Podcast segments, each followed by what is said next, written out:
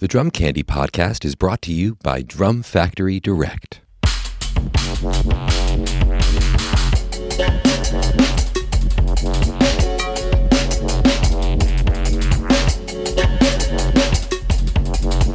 What's up, everyone? Welcome into episode 51, aka the one year anniversary of the Drum Candy podcast. This is your host, Mike Dawson, coming to you from Drum Factory Direct in Pittsburgh, Pennsylvania. It's hard to believe one year ago today, on May 13th, 2021, was when we launched this show. This year has flown by. It's been amazing to reconnect with some of my favorite drummers and biggest influences and friends and titans of the industry. And all of your support has been really, really welcome. Thank you all so much for listening. We've got a lot of new ideas in store. Last week, we started our 10 Reasons to Love series with Tom and Dave. That's going to continue once a month moving forward. I'm going to try to do in person interviews more often now that you know people are back on the road and touring. Um, we have a lot more opportunity to get together face to face. I think it's a much better experience when I can sit down with someone. Case in point, this week I headed back over to Hawthorne Drum Shop to meet up with Giuseppe Capilupo of The Devil Wears Prada. He is just off the first leg of the tour, so I wanted to get the lowdown on, you know, what's the touring experience like in 2022 for a modern metal band. Uh, Giuseppe's also a tour manager for the band, so a lot of this conversation talks about how he splits his time between having to maintain his chops and focus and strength to play some really extreme music while also having to be the default band dad on the road. So, this is a lot of fun. Again, thank you all so much for supporting the show. Uh, head over to iTunes and give us a five star rating, drop a review. That will certainly help. And if you're only listening to this in audio form, make sure you head over to the Drum Factory Direct YouTube channel and subscribe there. Uh, every podcast episode is in video form there and a lot of other cool content. So, um, yeah, let's get to the show. Here's Giuseppe Capilupo. All right, let's get this thing started. So you're fresh off the first leg of touring. Yeah, yeah. How first. did it feel to get back on the road? Well, this so this was our second run, uh, pandemic style. Uh, okay. The first one we did was back in the fall of 2021. Yes, 2021. Uh, excuse me. That one was like September, October. Um, that one was that fall tour was definitely still pretty weird because there was very strict COVID protocol. You know, like masks when you're in the venue. Only time you're taking off is when you're getting on stage to play. Mm-hmm. Uh, not really a whole lot of mingling with the other tour camps. There's no guests backstage whatsoever. No eating or drinking outside of like the venue. So like all your food's gonna be takeout. You can't go to bars afterwards. Holy smokes! So like that tour was definitely it was still a fun tour and super successful tour, but it was definitely very challenging to navigate because most of the times when you're having fun on tour, you know, you go out to the bar for a drink afterwards. Right. You go to your favorite restaurants and coffee shops to eat and drink, and it's like it's just very weird, very uh, dystopian. You know, it felt like a. How many bands? Uh, that tour was a four band package, and this tour we just finished up was also a four band package. How do you stay out of each other's way in that? That one was really difficult. Uh, I mean, there's there. It was still like a lot of intermingling. Like, thankfully, nobody got sick. Yeah on the fall tour or this uh, this tour we just wrapped up either. So I would consider ourselves very fortunate. Uh, but this last tour we just wrapped up, um, it was, everything was super lax. You know, we were eating out, we were going to bars. Yeah. Like if it was the most normal that we had felt in a long time because we got to enjoy all the normalcies of being on tour. Um, you know, didn't have to mask up backstage and stuff, which like that part felt a little bizarre mm-hmm. just coming out of that fall run and, you know, still having some pandemic tendencies into what it is now. It was still it, it was refreshing to be able to like loosen up a little bit and not have to be as hyper vigilant. It's yeah. not like we're out running and running around the crowd or anything during the show. You know, it's just the touring parties and you know, we're hanging out with each other and stuff. But like the touring party was keeping pretty insular outside of like when we would have, you know, significant others or, you know, guests backstage. Mm. Uh, was the know. local crew still masking up or was everyone kind of uh 50 50. Okay. There were some venues where, uh, like, if it was like a union show, then like they would be masked up the entire time. Um, and it was super. It was just super refreshing to be able to, you know, go to my favorite bar, you know, go yeah. to one of my favorite coffee shops, and actually like sit down in there in the morning because tour managing and drumming is a lot. We'll come back to that for sure. um, but so the first thing that I'll do when I start my day is wake up early. You know, if I help, have to help the bus driver get parked up, you know, I'm on standby for that because I'm I try to be the first one asleep if I can be. Mm. Um, which, what is that usually? What time? Uh, for me, like midnight, you know, twelve thirty. Okay, around that. So not super late. I and mean, this is on the bus. Yeah. What are the other guys doing? Um, bus call averages between like if it's if it's not a terrible drive, bus call by default will be like two a.m. You know, if it's a super short drive, sometimes we'll push it till three because some of the boys, you know, will like to go out and you know, party with the other camps. Um, there have been some troublemakers that have been late to bus call, but at the end of the day, it's like it's the it's their business, their LLC, they're my they're my higher up bosses. Right. So it's like, hey, you guys want to go have fun, go have fun. As long as you're safe and you get back to the bus safely, whatever time that might be, as long as you're safe and you're okay, I won't complain. Are you the band dad? Kind of, sort of. Yeah? Yeah, kind of, sort of. I mean, I don't make like any of the executive business decisions, band dad stuff, but as far as like making sure my boys have what they need, yeah, I'm band dad. Hmm. Interesting. I'm band dad for sure. I mean, Now- I'm the I'm the oldest in the band. Okay. Does that come natural to you? No, Okay. not at all. Actually, normally I'm the one that needs like heavy adult supervision just 'cause- Interesting. because of ADHD. It's like stay on task, stay focused here. Okay. And I'm like, ooh, butterflies, ooh, ice cream, ooh, puppies. That's normally me. So it's it's been a challenge to kind of like shift into other mode. We're like, okay, I'm responsible for all these people now. Hmm. Now, is tour managing this last run different than in previous runs, or is it? So this is only my second tour tour managing in addition to drumming. It's and I mean being a support uh, support act for a headliner in TMing, it's super easy. So I'm you know I'm collecting you know catering budget and buyouts for the guys. You know I'm printing out set lists, printing out the day sheet, um, organizing par- uh, the parking maps for our driver, interfacing between the driver and the band, interfacing between venue uh, the venue and house personnel and the band, um, settling at the end of the night uh, all that stuff. So it's it's not very difficult.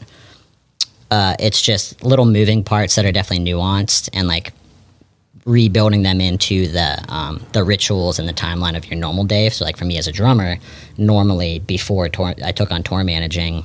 And I stumbled into the tour managing role because I come from bar management experience. Uh-huh. Uh, so applying that in the music industry with you know guys in the band that I've known since we were all teenagers when it, everything was still DIY and you know VFW floor shows Mm-hmm. Oh, yeah, and stuff. This was pretty. This was a pretty easy transition, but there are little nuanced things that you don't think about until you're like in a tour management position where you're like, oh, okay, like this guy likes this specific beverage on stage. This is where this uh, band member likes his set list and his stage and his drinks. Um, this is what these are some of the snacks we want on the hospitality rider. These uh, and having an I actually have like an A, B, and C rider. So if like the storage for like our, our drinks and stuff on the on the bus are, you know, getting to capacity, then I can hit up uh, the headliner TM and say, hey, you know, can you double check and switch to our C rider for this next show because all we need now is water. You know, we're good on beers, we're good on snacks. Oh, that's interesting. Yeah. So it's it's a lot to like stay on top of, especially on this last tour. They were shopping hospitality rider like two days out. So trying to kind of anticipate what the drink situation or the snack situation is going to be two days out. When I'm like, oh, I have to th- also think about playing the show. know, tonight. right? I also have to warm up. Um, so it's there are days where it's definitely challenging, but then for the most part, especially having ADHD, it's like oh, this is kind of like autopilot.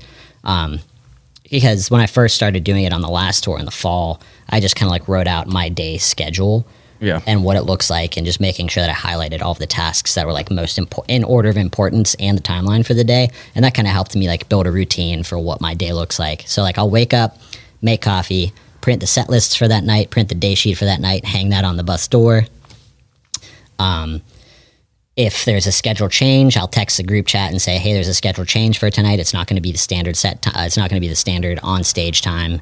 Uh, it's it, doors got doors are pushed up or doors are later.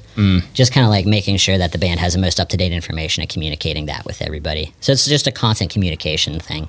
That's so, what it is. do you make sure to take care of yourself as well? I mean, because you're taking care of your band, but do you? this tour this last tour was definitely more challenging in that right because um, bigger shows you know larger crowds than the fall tour uh, a little bit more moving parts some longer drives um, i definitely didn't struggle to take care of myself on this last tour but there were some times where like i noticed that i was having like a pretty stressful day and like remembering to check in on yourself like there was a, there were a couple times uh, a couple times on this last tour i'm like I definitely need a fucking day off. I need a day off where I don't have to think about drums. I don't have to think about uh, washing stage clothes. I don't have to think about. There was there was a couple days on this last tour where I'm like, I'm gonna need a vacation after this tour. And normally, tour is vacation. Yeah. Because you're you know getting paid to travel and play shows with your best friends. Yeah. You know, so it's like it's it's a vacation. And it's not like you're playing mellow acoustic trio music either. So physically and mentally, you've got to be on point Yeah. every single day. Yeah. And like our set on this last run, it was a short 30 minute set, you know, and ever since I quit smoking, it's been a lot easier to just kind of breeze through the set and I'm not totally gassed by the end of it. Mm. I mean, I try to leave it all on stage for sure because like I want to make sure that the fans coming to the shows are getting everything. You know, they're getting 150% of me regardless on, you know, if I'm having a stressful day, regardless if I'm having like the best day ever. Like I want for me when when people come to a Prada show, I want to give them the consistency and the high energy show that they would expect. You know, cuz like end of the day, like I remember going to shows as a kid and you know, it's like 5 bucks to go to like a, a hardcore show or a punk show. And you leave that show and people are bleeding. Right. You know what I mean? People like swinging in the pit for blood. And that was, you know, kind of the scene that I was born into. I mean, granted, like I, there were very few bands that I come out of mosh retirement for. Um, I but- think I retired when I was like 16. yeah, yeah, yeah. Well, especially now, like that, I actually have to take care of my body and make sure that I'm not getting hurt, so I can, you know, perform. Yeah. that's like that's another challenge too, because you know, being 34, soon to be 35, you know, like I would like to think that I'm in my prime, but you know, if I if I lift weights too heavy the one day, or you know, like I, I work out too aggressively and then I'm sore, very sore two days later, I'm like mm-hmm. Harder to get out of bed. You feel your knees creaking a little bit. It's like, oh man, okay, this is a little more challenging than I thought. Did it take you a while to get your, your sea legs for this run? Like the whole band, did it take a minute to be like, oh, now we're, we're, So- we're rolling? Surprisingly, not. So the way that it works out pre-tour, um, what we do, uh, our key player is essentially our music director.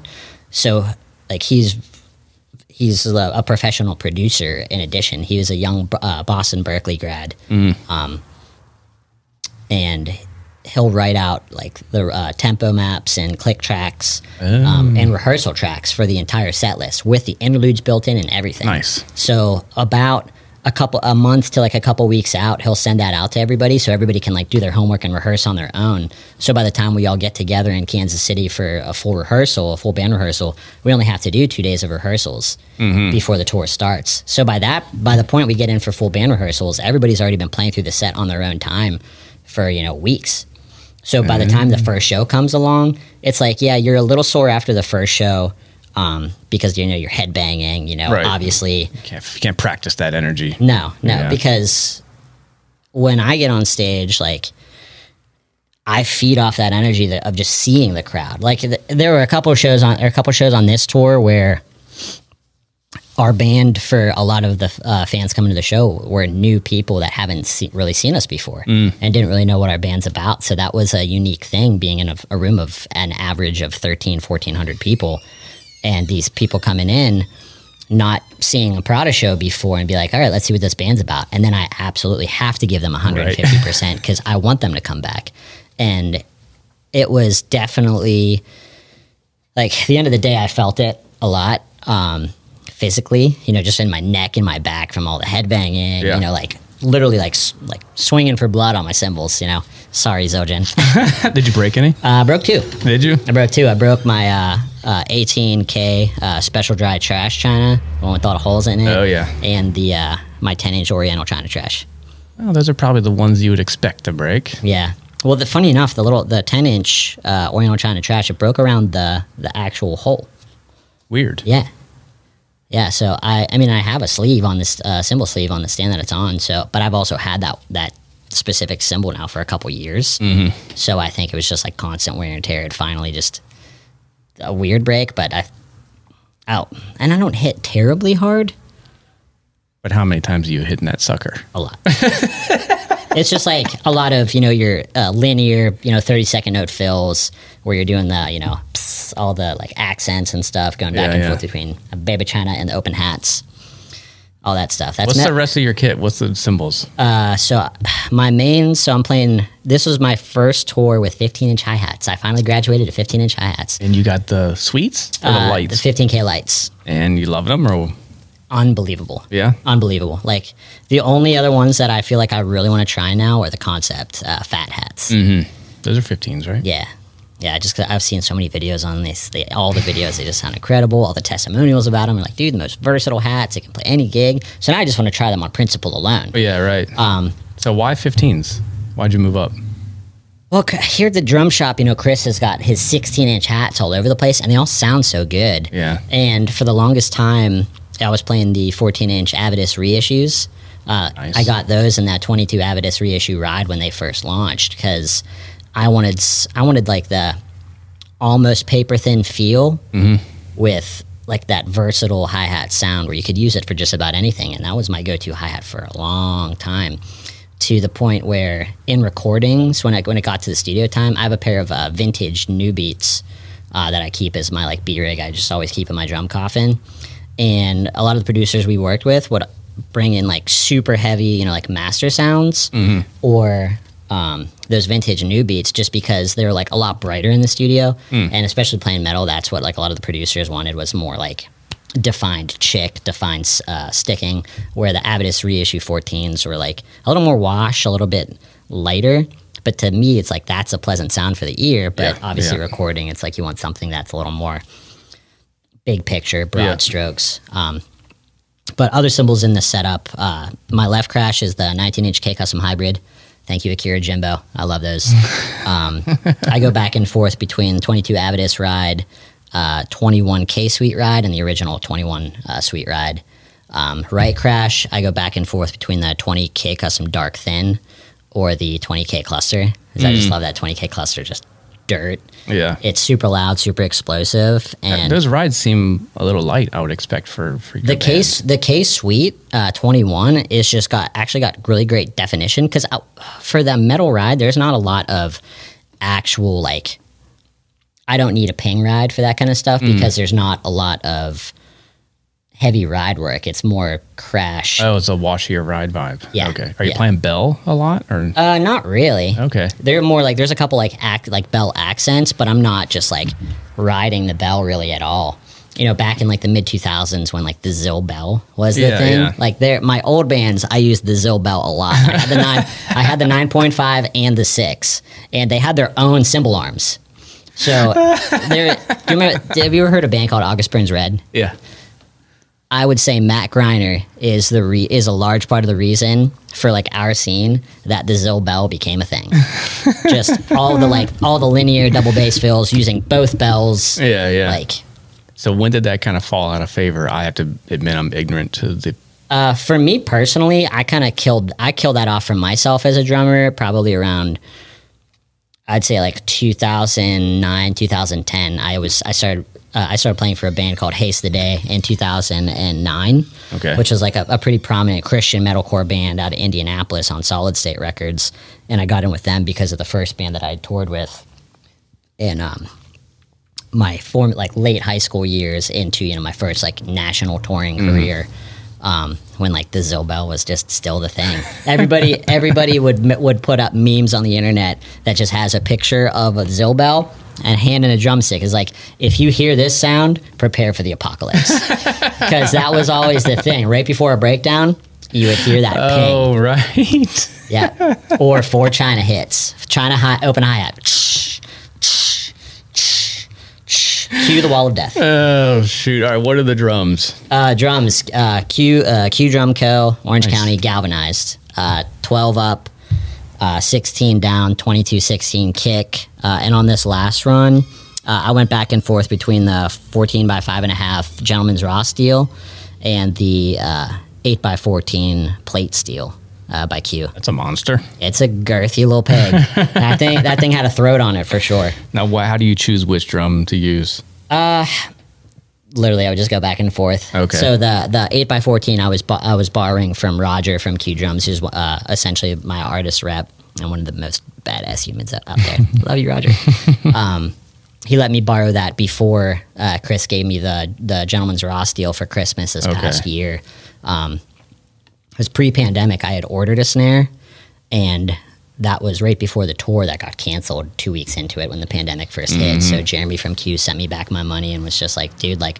hold on to this. We'll get you a snare, you know, when the timing's right. He's like, but with tours dropping and stuff, just like take the money for now, and Yeah, that's you know, nice. we'll get you, we'll get you sorted when when th- everything levels out again. And it never did. And it never, and it took what almost three years. Um, but I, fi- I finally ordered a, a seven x fourteen Q plate brass, so that should be hopefully be wrapped up before the summer the summer headliner tour. nice. So I'll have that and the five point five raw steel.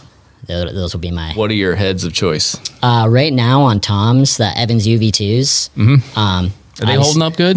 Oh yeah. I mean, that, Yeah, I didn't change my. I changed my Tom heads once on this tour. And that was how many shows? Uh, thirty something. Thirty. That's crazy. Yeah. And the coating doesn't come off, right? Oh. and I like I'm hitting pretty fucking hard. like uh, snare head, I went back and I, I did a lot of experimenting on this last tour just because I wanted to. F- I'm still trying to find out what's the best snare sound for you know those snares that I was playing. Um, so I went back and forth between G- a G1, G1. yeah, a G1, an ST, Okay. and I like the ST. and a UV1. Okay. I love how the UV1s sound and feel on a snare, uh, snare batter, because like they didn't dent up at all, really. Um, but in some rooms, the UV1s on a snare batter kind of sound a little choked. Uh, the U or the ST ended up being the true winner. The G1 felt and sounded the best to me, but I was only getting you know two shows out of them. I would think, yeah, 30 minutes. Yeah, yeah, and metal. Which like I tried to I tried to be as gentle with it as I could Yeah. while still like giving it that good metal rim shot. but the ST, I think, is a sleeper head. the ST was great. So the ST, it's essentially it's like the uh, the power dot, um, the the reverse power dot just without the dot. It's that two plies is seven mm-hmm. and it sounded incredible out front. And I, at first, I was tuning my snare like a little bit higher, but when I put the ST on that five point five by fourteen gentleman's steel or gentleman's raw steel and like tuning it to like mid high, letting it sink in a little bit, it just had so much body for a five and a half inch deep snare. Like you felt it in your chest out of front of house. Because Yeah. what our front of house engineer Chris would do is he would record the set the night before to essentially do like a virtual sound check the next day. Mm-hmm. Since all we really got to do was like a quick line check before the set actually started. Right. So uh, when everything was getting backlined, he would do a virtual sound check, and I'd get to like listen back on how my snare sounded the night before. So I kind of got to hear what it would sound like, and then dial it in a little bit more if I needed to tweak something on the fly because I had a mm-hmm. reference point from the night before. And even though that's going to change room to room, as I, as you know, just as well as anybody else, even having like that little bit of a cheat sheet to be like, okay, like this snare could come down a little bit to like thicken it up a little bit with the mix. Mm-hmm. Um, that's cool. Yeah, Are you using any dampening? Uh, on toms or snare, snare, no. Like at first, the first couple shows of the tour, I had like half a moon gel on the snare just to kill off like a little bit of the ring. But then our front of the house was like, dude, just play it open. Hmm. I was like, for real? He's like, yeah. Like, all right, sick. And listening back on the virtual sound checks, I'm like, oh, he's not wrong. This sounds incredible. And the UV2s are like just mute. They're thick enough where like they don't resonate super heavily, but just enough to give it like that true fat like metal tom sound, mm-hmm. Um, but still having the warmth and depth of like a coated head. So it's like the best. It's a sweet spot, the best of both worlds. Because yeah. I wanna, I wanna play like a funk drum kit Right. for metal. You know what I mean? You sit behind it. You sit behind a head with coated tom, coated tom heads. You're like, this feels incredible. Yeah, yeah. This sounds incredible. And you're like, ah, but I have to play metal. What's on the kick? uh, kicks uh, EMAD heavyweight, pillowed to hell and back. Uh, no triggers. No triggers. No triggers. They're just On natural. I told myself pretty early on, like, if I can't fucking play the part equally with a double bass pedal, and I have, and it's not to say that triggering is cheating, because obviously, whenever you're like, if you're recording a pop record or a metal record or hip hop record, there's going to be some sample blending with uh, the stuff anyway, just Right. to get that like thicken out and like the attack. however, yeah, yeah, however producers make that magic happen. Um, so it's not to say that triggering is cheating per se, but for me, it was just like a personal challenge of I want to be able to play this stuff at even velocity with a double kick pedal and make it sound like it's triggered. Just for only for the bragging right of, dude, do you trigger your kick drum? no. no. Just to be able to say no.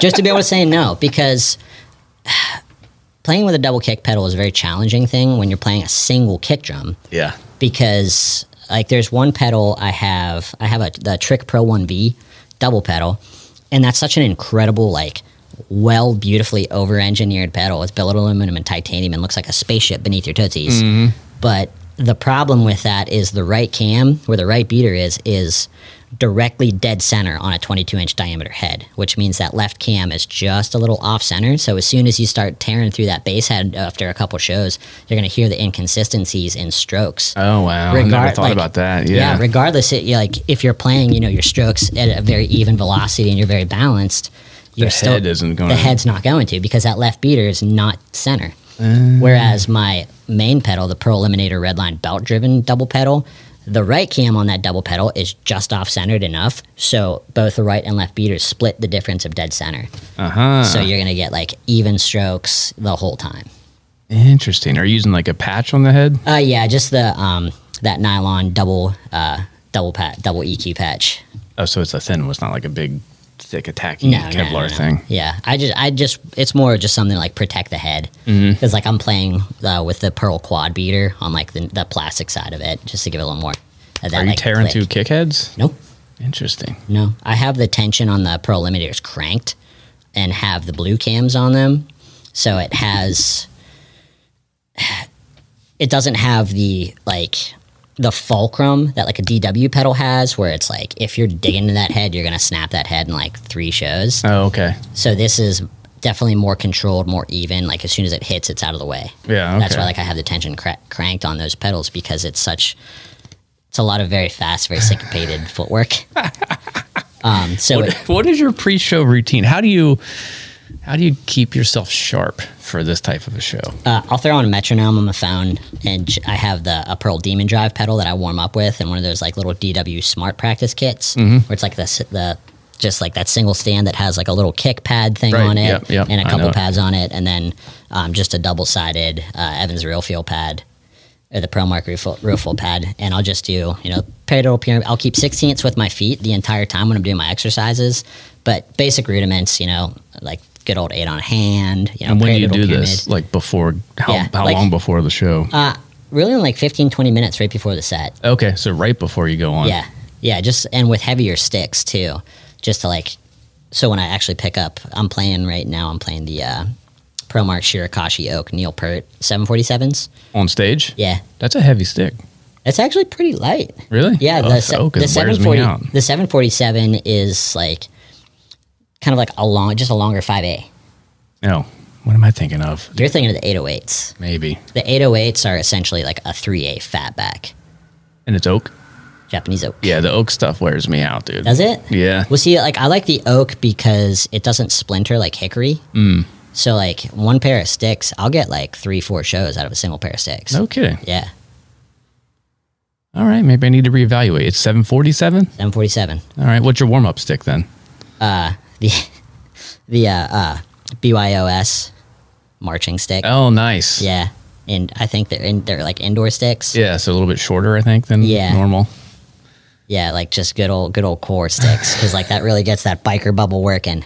Do you do any like jump rope or jumping jacks or stretching or No, I stretch my legs out religiously because that was one thing. Um, we we did an EP uh, like a year and a half ago called Zombie Two, which was a follow up to an earlier EP concept that the band had written before I jumped in, and it's the most physically aggressive and challenging stuff to play in their discography. It's essentially uh, like almost like death metal, like very very intense footwork, um, like sextuplets at like like 30 second note sextuplets at like 100 and fucking 50 some BPM Yeah, that's a lot.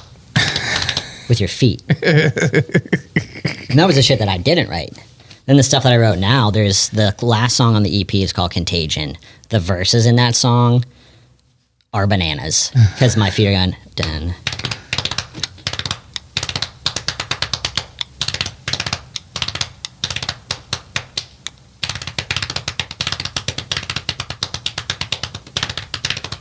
And what the hell's going on over top? Eights on the hand, snare on two and four. okay. Yeah, so it's all it's all feet. So you're stretching your hips out. I mean, stretching the hips, stretching the calves, uh, a lot of like side like side lunges, forward lunges, uh, dips. I'll do like a couple squ- uh, jump squats just to like get the quads, the quads and the glutes firing on all all cylinders. Now, what about after the shows? Do you have like a like a cool down? How do you keep yourself from getting tore up? I drank so much water Mm. so, and and some protein. Okay. Yeah, so like I'll drink like plant based plant based protein shake. Like there's a company called Evolve. Um, I drink their drink their stuff pretty religiously. Or like if I if I can't find that, you know, muscle milk, just some sort of protein to like keep the muscles from like deteriorating essentially Yeah, because it's eating a, themselves. it's a full on workout and like burning that many calories during a very short set. It's like I don't have a lot of calories to throw around. Oh, yeah. So the like I'll try to you know stack a couple carbs. It's it's like training, I guess, for like a football match. You know, you want to eat carbs before, mm. hydrate your little butt off as much as possible. So some people are like, yeah. So like, what do you what do you drink when you play? Or like, let's go get drinks or something before you play. I'm like, no, I don't drink before I play. I drink water. I drink protein. You know, maybe I should start drinking some pre workout. Mm-hmm. Um, yeah, I think a, a couple beers would be a terrible idea. dude uh, there was like one there was one show i think i played one show like actually intoxicated uh, and that was when we were in france of course uh, years ago. This was 2016 uh, we were playing in lyon france and we found this uh, like antique like beautiful wine bar and restaurant like in old town in lyon just like beautiful. And we were with our pals in silverstein uh, these these wonderful canadian gentlemen that have a fine taste for the finer things in life and they appreciate wine just like me and some of the, the Prada boys do. so we went to this wine bar and we were just getting bottles on bottles on bottles Oh, no. before a set. I remember getting back to the show and just when when I would have like a couple drinks before a show, trying to play metal, you just I I personally would just feel so sluggish on all the fast stuff. Mm-hmm. And nor, even with the adrenaline rush that you get from, you know, being on stage in front of that many people, normally it balances itself out where because of the adrenaline that I have coursing through my veins and the excitement for, you know, playing a show in front of all these people, sometimes the songs feel slow. Right. Right. But even when, you know, if, if I'm if I'm boozed up, I'm like, oh my gosh, like I can't keep my legs can't keep up with this. I'm fatigued. Then and then you're uh, tensing up the wrong muscles Start cramping. you start yeah you start cramping you start like fisting the drumstick and then Yeah. your- this muscle cramps up then this muscle cramps up and then you're just struggling to finish the set. So like after that one show back in 2016 i'm like dude, i'm literally never drinking before a show ever again period.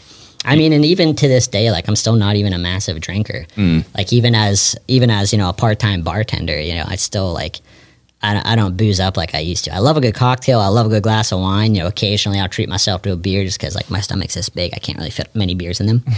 Um, I mean, for yeah, the, to play the music you're playing, I would I would think you need to be. Forks Drum Closet, Nashville's full line drum store. Celebrating its 40th year in business, Forks is independently owned and operated in the heart of Music City.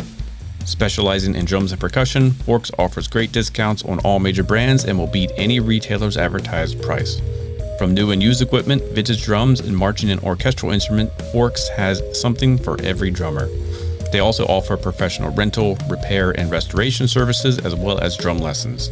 Stop by their storefront at 308 Chestnut Street in Nashville, Tennessee, or call 615 383 8343 or go online at forksdrumcloset.com. You're, it's like you're in you're in season for baseball or Yeah. something. Like you can't be messing around. yeah, and and like and there's some there's some folks that can you know that can crush beers and you know crush drinks and stuff before Mm. God they play, bless 'em. and it works for them. And I'm just I guess at the end of the day, it's like you got to listen to what your body's telling you and do the best with with what you got for what you think the job is. you What's know. your diet on the road? Uh, about average. You know, for me, breakfast is still super important. So I keep like, uh, uh, you know, that Kodiak brand, like Kodiak, Oh, yeah. uh, Kodiak cakes. Yep. Uh, I'll keep like their oatmeal uh, in in standby in my little cupboard. Because for me, like even if it's just you know some like granola cereal with some almond or oat milk, uh, or like, um, you know, that oatmeal. Just something to tide me over until we like get to a venue and I can go like seek out breakfast. You know, get some eggs in me, get like Mm-hmm. little avocado toast because just breakfast breakfast to me is the most important meal because I, I don't really eat lunch that often um, but i am also the kind of guy that can still you know stack up right before a set and play a set fine. At lunchtime, you're probably in like TM mode. yeah yeah yeah. So i'll like yeah i mean and sometimes i will get hungry so i'll like postmate something Mm. which I got to stop using Postmates because it's so damn expensive. like I remember, I remember order. There was nothing around us one night, or the the one night for dinner. So like I Postmates some Taco Bell for like me and a couple of the dudes. Mm. It ended up being like a seventy five dollar Taco Bell order. Yeah, Taco Bell. Taco How Bell. would you get? Three hundred tacos. basically. Well, no, just for like delivery fees, and then you you tip the driver because like I'm a service industry guy, so like I have to tip yeah, anybody who's doing a thing where there's an option to tip them. that's funny. But like the end of the day, it's like this is not fucking sustainable at all. Oh, yeah, yeah. I spent seventy five dollars for a crew on Taco Bell. Like even I mean even with them Venmo and be back, you know my meal still costs like almost twenty five dollars for fucking Taco Bell. Garbage. Yeah, make you Yeah. feel sick. Do you guys ever get a hotel or do you sleep on the bu- Uh, we bus? do hotels on the off days. Okay. just so like people when we'll just all split a room just so people can spread out shower just kind of have a place that's not in a vehicle that has a generator that you can still kind of hear yeah, yeah. So let's say you've got a run of, of no like three days with no days off. How do you take care of yourself? that's child's play Yeah. three days So what do you shower at the venues? I mean, how do no you, so uh, the vehicle that we've been using the last couple of years is called a bandwagon okay. it's essentially uh, it's a company out of uh, fort wayne indiana um, it used to be a part of the northern gold bus fleet the first one i took out was 2010 Warped Tour when there was only two and they were just prototypes. It's a it's a peterbilt truck like box truck. Uh, and the truck has a driver cab in it so the driver has like a bed and stuff. And they had like they have their own drivers. There's like a team of, of dudes uh, in like the scene that drive these bandwagons. Okay. and the whole back area is a 9 to 12 bunk um, like condo so there's like a small front lounge area flat screen tv full full size refrigerator two couches a small like diner car uh, desk slash work desk and that's normally like my printer lives under the seat um, and then in place of where the back lounge would be on a traditional prevost bus is a full bathroom Oh. so there's a toilet, full shower, sink, mirror, and uh, overhead storage for like uh, Dopp kits, toiletry bags, and stuff. Full shower? How Yeah. much water is that thing carrying uh, around? I don't know the exact size of the tank, but everybody like on a day where the venue doesn't have a shower can take like an actual f- like proper five minute hot fucking shower. That's crazy. Yeah. How do you have to fill it up every, Every couple night. days? Every night? Yeah, if, if you're if everybody's showering on it, of course. So like, mm, yeah, like most truck stops, if they if they have a water connection, because we keep like a hose in one of the bays, so that, that the driver knows like every night to just stop and make sure that it's topped up. Because there's a sink back there, so like everybody like wash their coffee mugs and stuff. I didn't know this had a shower, and that's Yeah. crazy. So, So- you can go a, run without having to. Yeah, you don't need a hotel. It's the only the only rule is there's no shitting on the bandwagon. so was that who's the who can get off the bus first to take the Yeah. the christen the venue? Well, I, I send the bu- I send the driver's number out to everybody beginning of tour. It's like if anybody has like a midnight shit attack or something, there's two rules. you can text a driver if you're not comfortable doing the hot bag deal, or you hot bag it. I don't even want to know what the heck you're talking. I uh, Are you talking about pooping in a garbage bag? oh yeah Heathens. oh dude scalawags man true grade A scalawags. Well, that's the thing. You know, everybody's like. Well, dude, when you got when you got to do your business, you do your business. I'm like, sorry, dudes, I'm taking this shit on the bus. Yeah.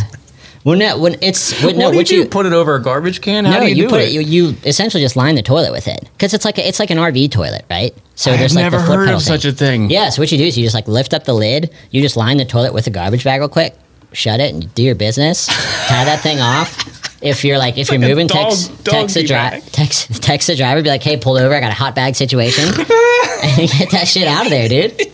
Gotta be kidding me. I had I had one I had How one. am I 43 years old and I'm just now hearing about a hot bag? It's called tour hacks, bro. That's disgusting. Oh yeah, I mean it's like not glorious, but that's a that's a thing. I mean, why would you not just tell the driver to pull over? Well, that's that's first form. That's the first thing. Hot bag is like, l- like You're gonna crap your pants. li- that's life or death.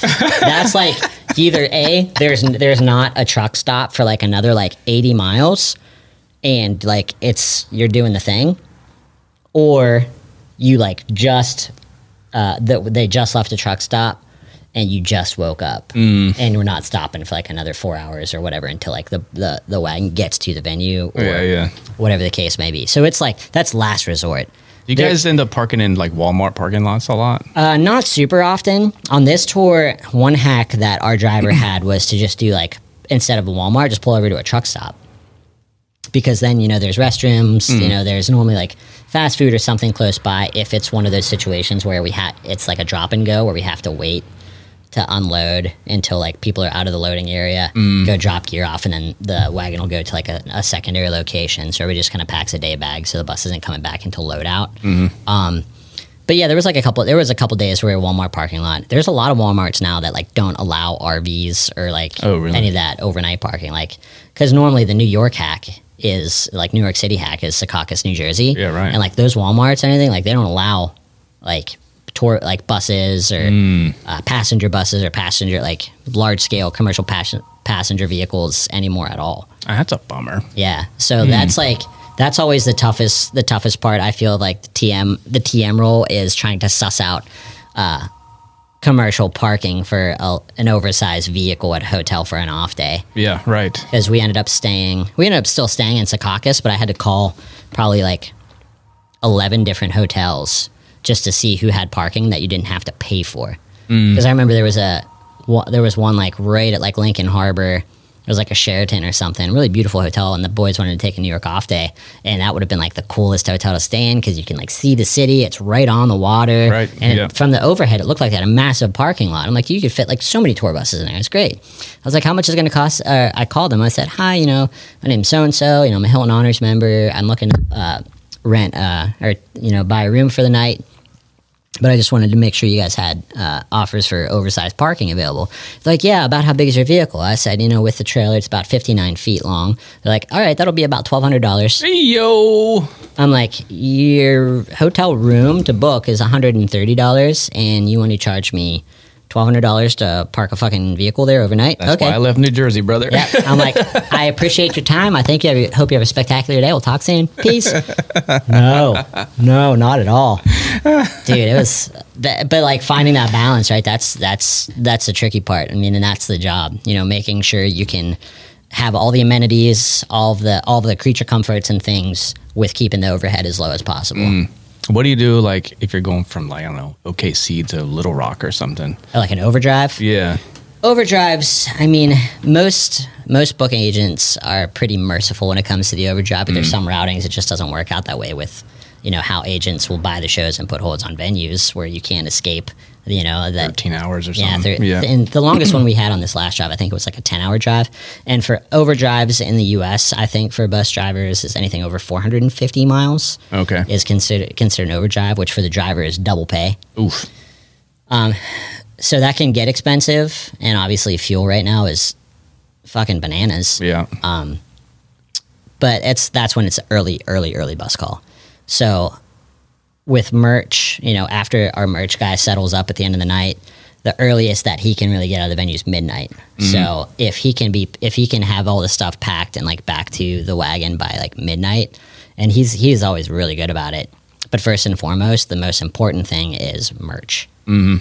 Like because that's how any touring artist is going to make like a bulk of the money to pay staff personnel uh, recycle back into you know printing more designs like merch is king yeah. So you're So- not going to shut that down. not going to shut that down for anything mm. so if he's got a if he's got a line and he's not getting out of there till you know 1230 1245 that's what it is So be it. that's how we that's how we all eat so like if it's going to be a long drive because the ultimately the goal for most most most band folks don't want to wake up and still have the vehicle moving Yeah.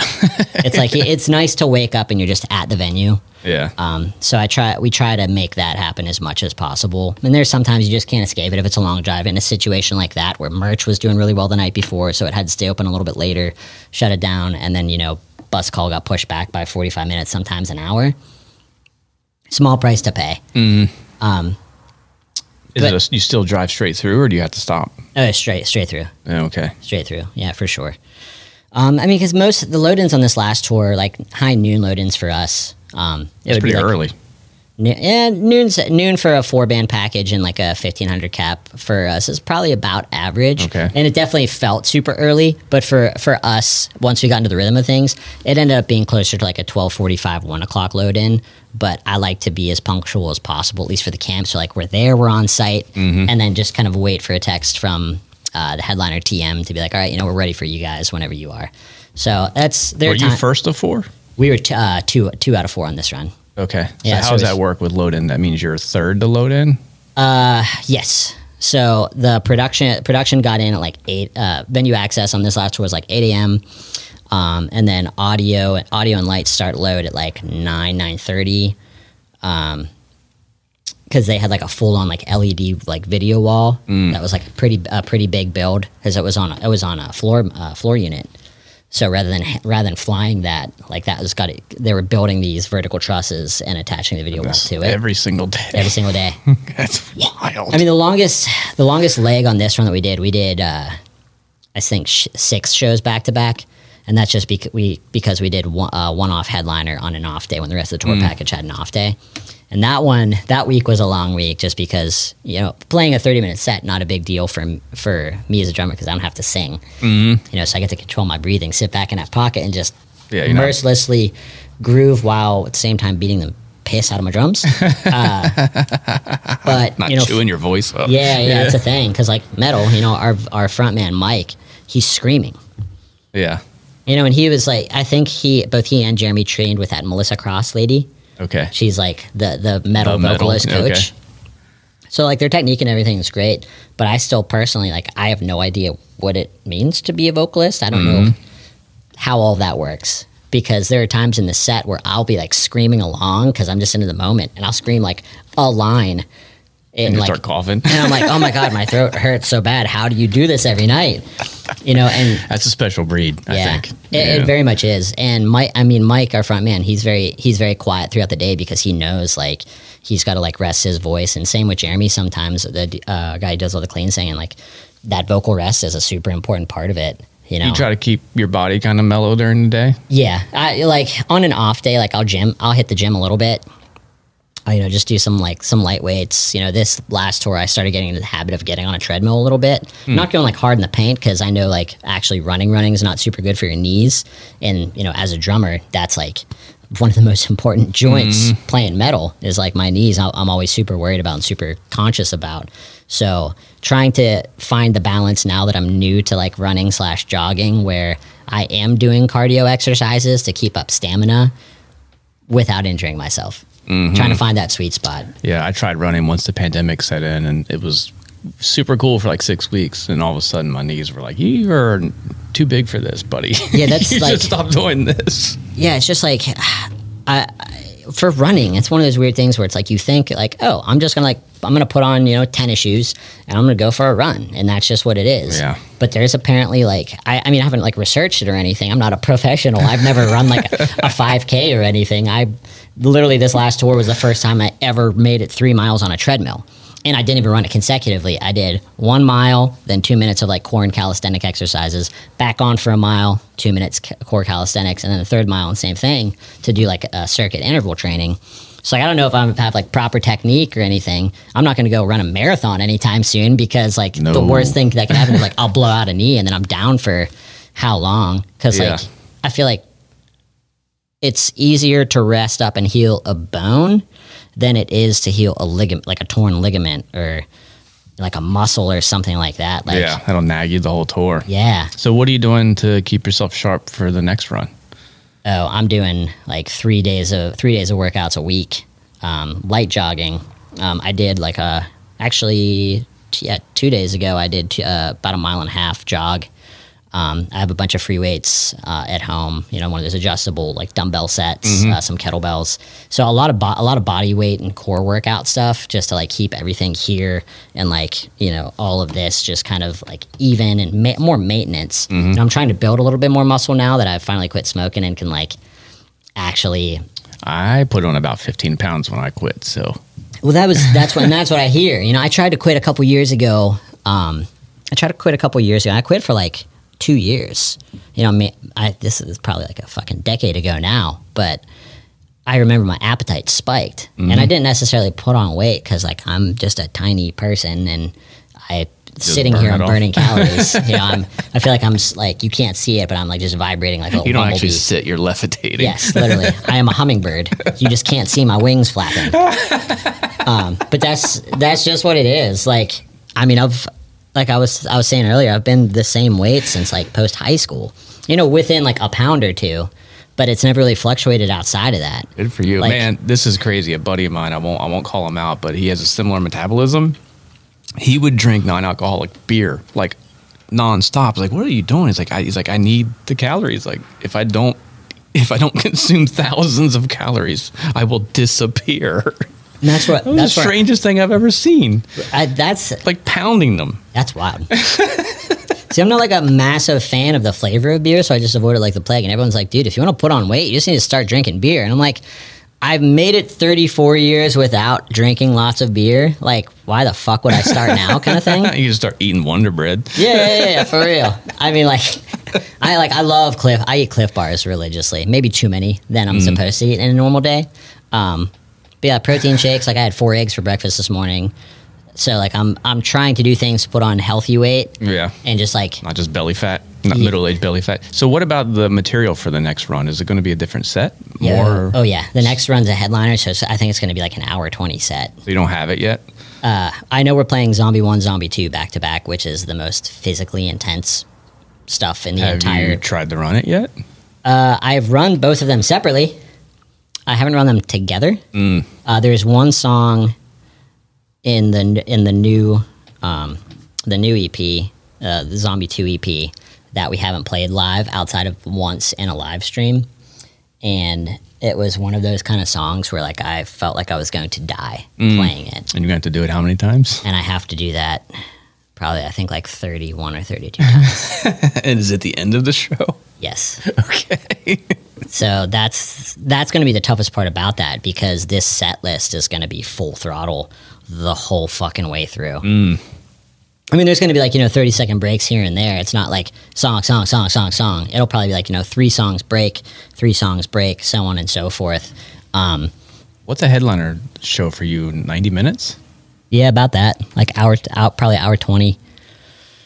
Um, That's a lot of notes, dude. That's a lot of notes. You're going to be catching those heads on fire.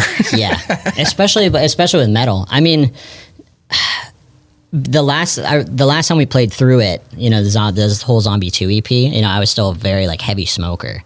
So I think you know when I tracked that EP and then when I played that EP during the live stream, I was definitely at a disadvantage to myself because. In my lung capacity, just wasn't there to like be breathing properly, playing this stuff like I should have been. Mm-hmm. So now I feel like I have a leg up because I've already played through all of the material. I know the songs. It's not a question of not knowing the material. It's just playing that all consecutively while I mean, thousands of people yelling at you. yeah.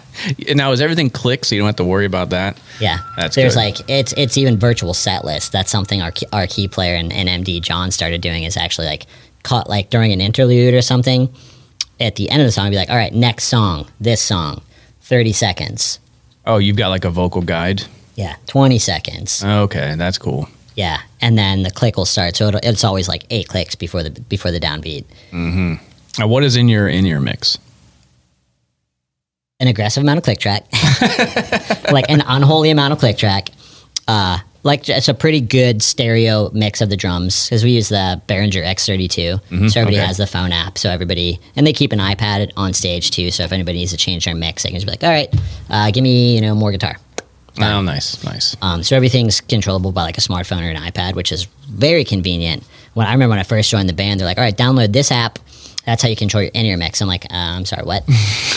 That's a thing." You don't get the point and do this anymore. yeah, yeah, yeah, yeah. I'd be like, I'd be like, kick drum, dime this. That's like why I'm partially deaf in my left ear is because of so many years of having a wedge, on my left and just drilling it with kick drum and snare.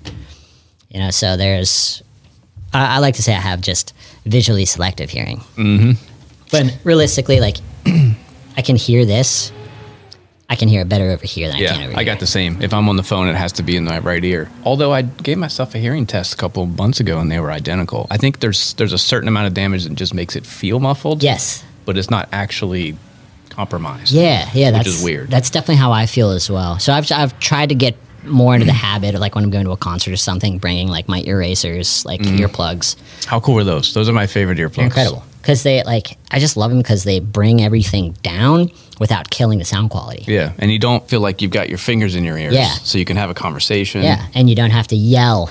You're not like you're not doing this where the person beside you is doing this when you're trying to talk to them to try and filter it. You know, it's, it's very nice.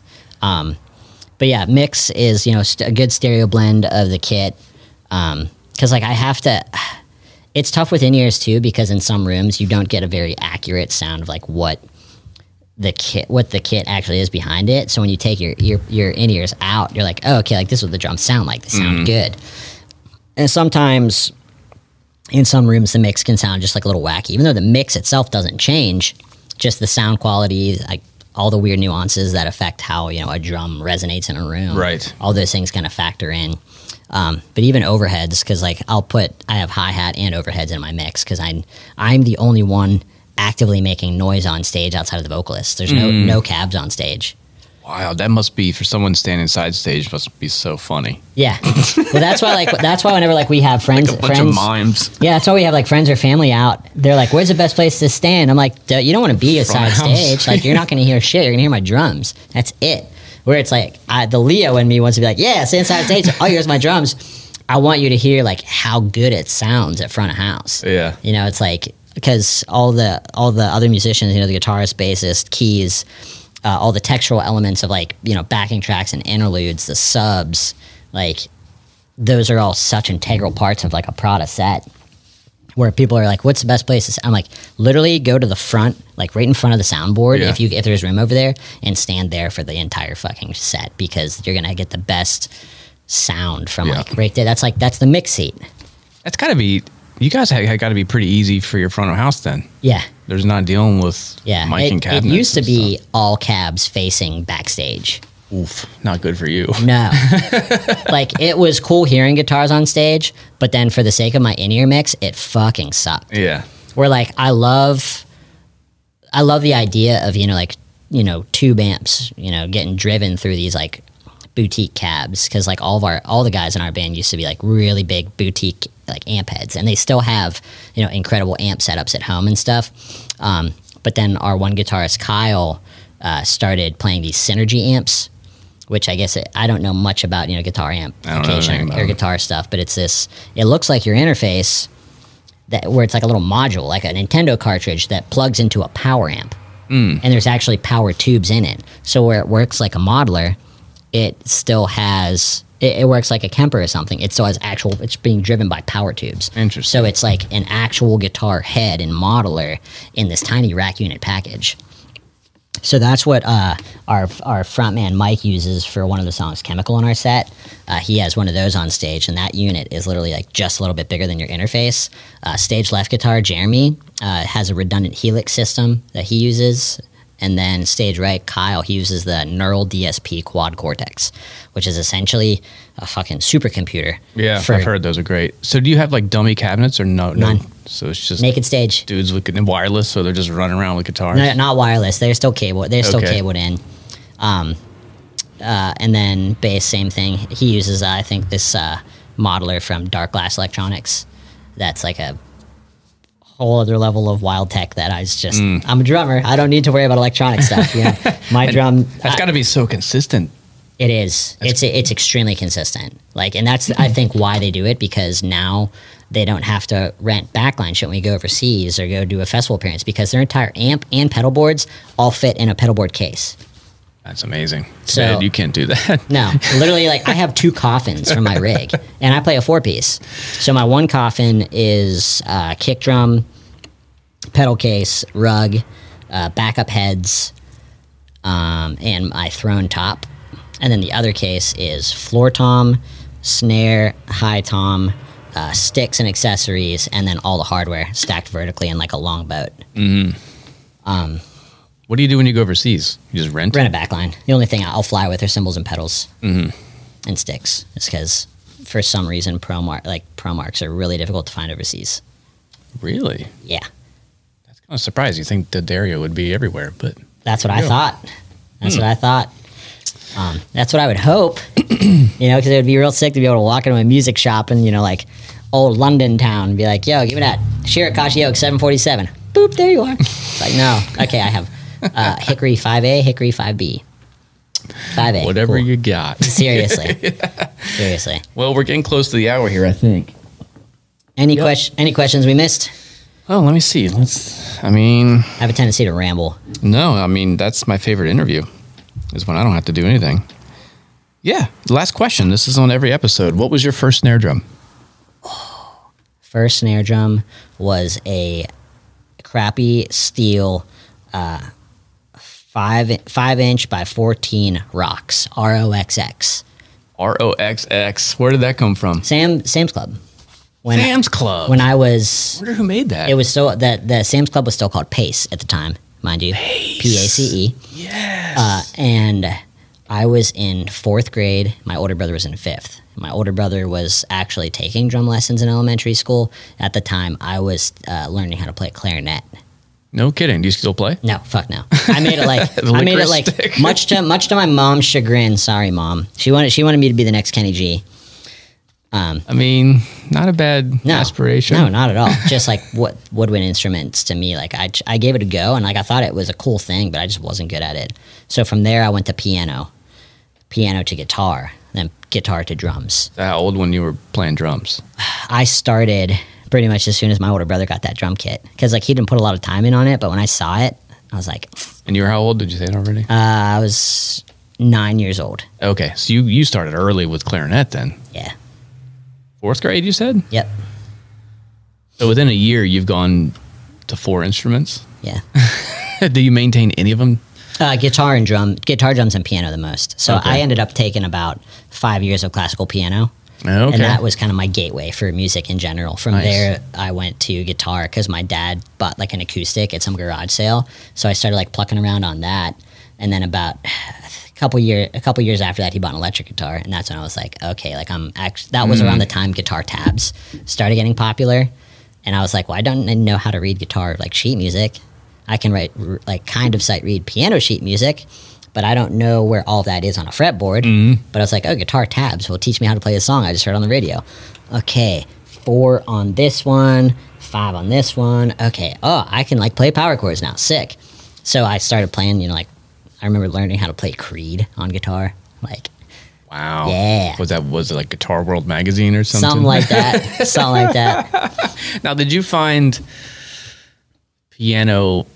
Was it easy? Like, like I'm when someone says they studied piano at an early age, my first inclination is that must have been really difficult. Or did you find like this is super easy? Was it like the code? Like you all of a sudden you could see music? I I don't know what it is exactly, but I had this thing when I was a kid where I could hear a melody and immediately replicate it on a piano, just with one hand, not like in a complex fashion. I wasn't like a virtu a child virtuoso, mm-hmm. but I learned things by ear like frighteningly quickly mm-hmm. to the point where my I, my parents discovered that when I was I, I, I think probably like six or seven, my aunt had a little like Casio keyboard at her house, and every year for Christmas we'd go over for uh, traditional Italian Christmas meal, the Feast of the Seven Fish, you know, La Festa di Sette Pesce. and I would sneak away to the living room in the dark, you know, switch on the Casio keyboard and turn on the little radio that was next to it and just start playing along to whatever came on the radio. Oh, so you you have the gene, the music genes in Yeah, you. and because my, I mean, my dad played a played accordion like Okay. a freaking beast. So I think somehow I got that. But he was, um, he could like read music. He played with a band back in Italy on accordion when he was younger. So like, I mean, hearing this dude play accordion, like I'll try, I'll try and find find a video, or I'll just have him pull it out next time I go back to my parents' house. and be like, Dad, play it for me right now. I need to capture this on on video. Yeah, I got to see that. Because I mean, he's very. It's it's insane how talented he is at accordion, and that's is it- such is- a diff, is such a difficult instrument. Bandoneon, a different version of an accordion. Is that what it's called? Bandoneon. I think of the Italian, the big Italian version. I th- I think it's something like uh, something like that. seen I saw a dude play that with with I think it was the Boston Symphony Orchestra and it was some of the most gorgeous. It was like tango music for for classical. Yeah, and Absolutely gorgeous. Not like what I think of an accordion of just some No, like hearing, like- going yeah, well, like hearing like and it, hearing an, an Italian play like a traditional, like, you know, tarantella, like Yeah. on accordion, it's mesmerizing. So was he playing that when you were a kid? Yeah, there's. I literally have I have photos back home, my parents' house, of me, sit, uh, you know, sitting next to my grandfather. May he rest in peace, playing an accordion that like he made. Oh, okay. So yeah, so you were hearing music at a very early Yes. age. Very, very, very, very Because my parents got me one of those toy pianos, and I, for life me, couldn't even play like Twinkle Twinkle Little Stars. Like I don't understand this. I just would start banging on it. like once I once I learned like basic scales and placement, like I mean I'm still not, you know, I'm not like a, you know, symphonic pianist by any way, shape, or form, and I can't like. I stopped taking piano lessons because I hated I hated reading music. Mm. I liked I liked writing and I liked li- learning by ear much more. Like you put notation in front of me, I'm like this is fucking boring. Like the idiot that I was, like I wish I would have kept more up on like sight reading, like melodies and stuff, just because that's a co- there's there's certain trains of thought where you have conservative conservatory players. I'm sure you know more than most. You know, being a part of like the Broadway world and stuff, where people set down a chart in front of you and they just be like, It's freaky. play the whole thing, but then be like, all right, just like improvise They can't play a blues. Yeah. Impro- improvise something for me. Like, uh, it's the same train of thought to like some marching percussionists, and then have them sit behind a kit and just play like play a groove. play a stony little fucking funk jam. Yeah. You know what I mean? They're like boot cat boot cat like no no pocket. You know what I mean? It's it's that It's interesting. I mean, yeah, I've gone through the whole academic world, and I, I kind of see both sides. I think, honestly, personally, if you're born with good ears, that's always the way to go.